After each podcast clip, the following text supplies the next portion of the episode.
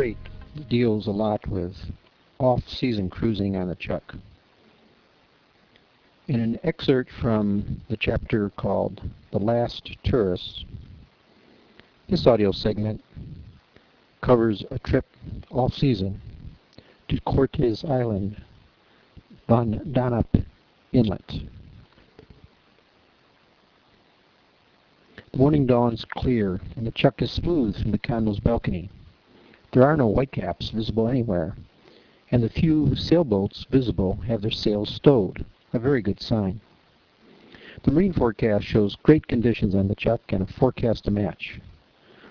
The high is still sitting persistently off the coast, and the low to the east has filled enough to reduce the winds. And the forecast is for northwest winds, light to moderate the perfect directional indicator for good conditions for cruising. Loading the boat for the first trip of the season, call it the September pool season, is always a major chore. That's particularly true today because our bicycles are on the loading list. So are provisions for several boating trips up the strait. Few boats are headed north in September. Most are already home after a summer or a few weeks of sailing. Those that remain are headed homeward to the south. And Margie and I have been watching that southward stream for the past week, imagining our bayliner streaming north against the tide of humanity. It's a pleasant image. I grind away at the starter after a case of obvious overprime. As I give it a rest and prepare for a flooded start, it is beginning to look like this trip is over before it has begun. But just as the battery seems to be losing its capacity to continue, the engine catches. Vroom, vroom. A wonderful sound. The sea is nearly calm as we cruise northward. Near Dinner Rock, two porpoises play 50 feet to the west of our path. It's going to be a good pool season on the Chuck. At Lund, the fuel dock is empty when we arrive, except for one sailboat at the end of the dock, probably parked while the crew visits Nancy's Bakery or the hotel restaurant. During the summer, you'll never see this, since all boats are hustled in and out of the fuel dock without time for even temporary parking. The sign shows summer hours and winter hours. The summer hours are scratched out and the revision is unreadable. Are you still on summer hours? I ask the girl who hands me the gas holes. Guess so, she replies. We're open until 6 p.m. now. When does that change, I ask. We plan to make this a frequent fuel stop in the weeks ahead. It really isn't even autumn yet. I've heard we're going to new hours soon, but I don't think it will be before the end of September. That's almost winter. Leaving Lund, I angle the boat west of Thulin Passage. We'll miss the best view of the Copeland Islands, but we don't want to waste the daylight. The outside passage of the islands will be quicker, since we won't have to slow to minimum wake speed. Our route takes us up Lewis Channel, and halfway up the channel, the wind changes. We leave the nearly calm conditions and encounter a moderate north wind, with the airflow and accompanying small waves now directly off our bow.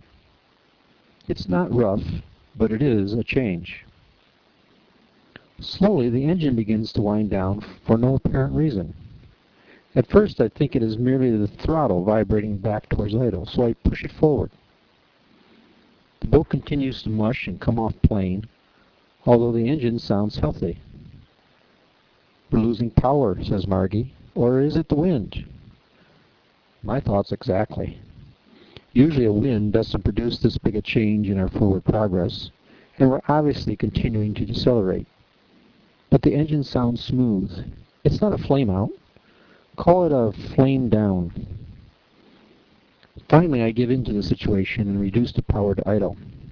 We bob in the choppy conditions in a narrow section of Lewis Channel, and there are three boats streaming south off our bow.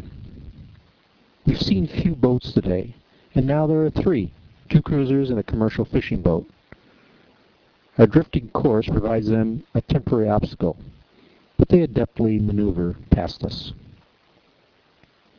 I work the throttle forward and back in neutral, sounds fine, and try reversing the engine under a bit of power. Maybe we're picking up some seaweed, I say. Sometimes reversing throws it off. Could it be the tide mixed with the wind? asked Margie. It seems like we lost power gradually. I thought about that too, I reply. The wind is from the north and the tide is ebbing from the south. I know that tides that oppose the wind are the most challenging, although today's ride is puny and the wind is no big deal. I power up again and all is fine. No problems at all. Just one of those things you can't explain. I suppose it could have been seaweed, but I doubt it. We round the northeast tip of Cortes Island and turn west through Sutil Channel towards our overnight destination, Von Donop Inlet. The inlet forms a long sliver into Cortes Island, so deep that it almost connects with Squirrel Cove on the other side of the island. There's one rock to watch out for on the way through the narrowest portion of the inlet, but it's clearly designated on the GPS and easily avoided. How many boats here? taunts Margie. We're hoping it's none, but anything less than 20 would be a joy. I'll guess only two, I reply. I'll go with five, she predicts. There are seven, and that leaves a lot of space. We tuck into the back bay, dropping anchor near the charted hiking path to Squirrel Cove. According to our map, the trail runs along the bay with one access point on the shoreline. After anchoring, we launch our dinghy, Mr. Bathtub, to explore the bay. We brought a small backpack, prepared for the hike to Squirrel Cove. Just in case Marilyn's salmon shack is open at the cove, we also have money in the pack.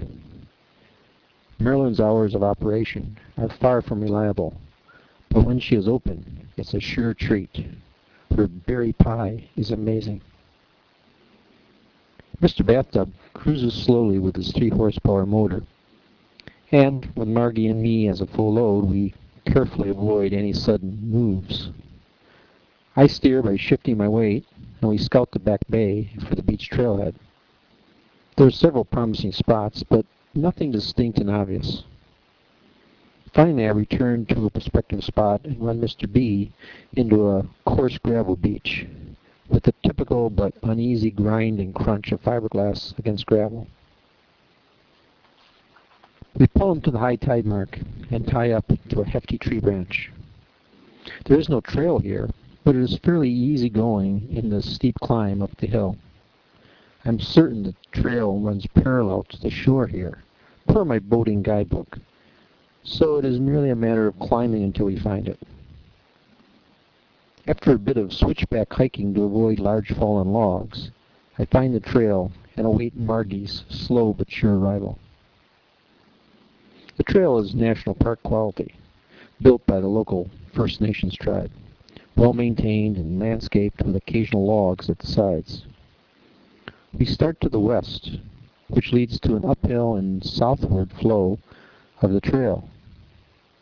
Judging by the gradient of the climb, there is no immediate danger Von Donop Inlet will be flooded through to Squirrel Cove, although a glance at a map might indicate otherwise.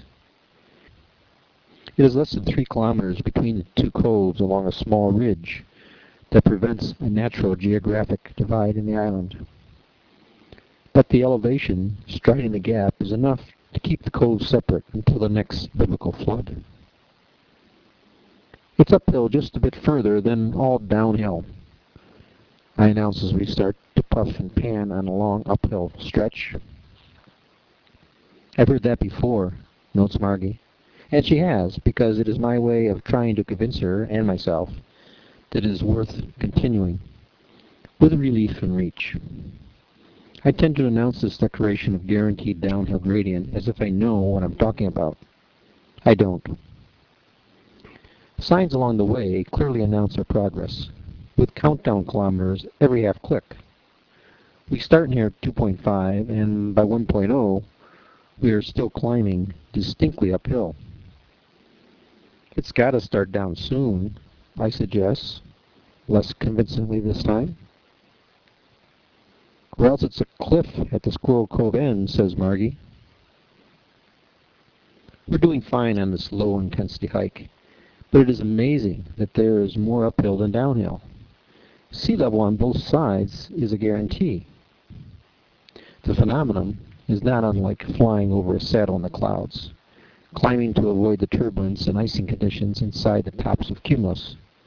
It looks like the clouds have topped out, so a little more climb and a few more minutes should lead to a downhill run and clear skies beyond. But sometimes the climb just continues. Finally, near the 0.5 kilometer sign, the descent begins. But it's still not steep. Sea level is far below us. The hike back to the boat will be mostly downhill, I state. Of course, mathematically, that's impossible. A split in the trail is clearly marked with a three-year-old sign. Squirrel Cove, that way. Von Donop, back where we came. And Marilyn's Takeout, directly to the left. That Marilyn has a knack for advertising. The Squirrel Cove on the sign is the First Nations town rather than the anchorage. Marilyn's Salmon Shack sits at the entrance to the anchorage. I'm glad I've brought cash, just in case I have a chance to spend it. We start down the long entryway descent to Marilyn's. There's little chance she will be open. Even during the heart of summer, her hours are sporadic, but it would be a welcome treat. The path gets steeper, and the signs keep hikers hopeful. Marilyn's Takeout. Arrows are planted every few hundred meters, even though there are no intersection decisions like freeway signs that remind you of an approaching Eat Here location. Marilyn has a wise advertising manager. Marilyn needs to bring in the road crew to fix these potholes. I yell back to Margie, is starting to fall behind in the descent. Needs work, she yells back. The trail is now narrower and rocky. In fact, we are following a stream bed that doubles as a trail as it descends to the cove below. It's dry now, but you need a whitewater raft to get to Marilyn's in the spring. The polished rocks left behind by the stream make footing difficult in the steep descent. Margie's pace slows dramatically in these conditions. No twisted ankles, please. It's three clicks back to the boat. Soon I am well below Margie and picking up the pace. It's getting dark in the woods, and she doesn't need to go the final few hundred meters to a closed salmon shack. I'll hustle up my pace, reach the closed shack, and return uphill to meet her before she wastes her effort and our time on the final descent. We can then turn around and be back at the boat by sunset. On the other hand, if Marilyn is open, it would be unique to treat Margie to a slice of berry pie on a to-go plate in the middle of the forest. Through the trees I spot water. In a few more steps, the south end of the anchorage pops into view. I stop to admire the scene. Three boats are scattered in the southerly part of the cove, an area that normally houses 20 boats in the heart of summer. I can see the edge of Marilyn's small dinghy dock but her shack is still out of sight. Across a final stretch of narrow wooden bridge, the shack jumps out of the trees. A closed sign hangs in the window. I linger for a few minutes, remembering the atmosphere of this location during the summer. Probably no one has been here in weeks. Two empty wine bottles sit discarded along the edge of Marilyn's deck, an untold story of recreational boaters or locals. After a brief pause to say goodbye to summer, I begin to climb without the berry pie. I am surprised to meet Margie only a short distance up the stream path. Either she has hiked downhill faster than I expected, Or I lost some moments in time on the deck at Marilyn's. No pie today, I announce. What a surprise. Equally aware of the approaching darkness, Margie is quick to agree to start upward again, with only my reports of the cove below. She too can envision the difference in the seasons. You don't have to stand on Marilyn's deck understand.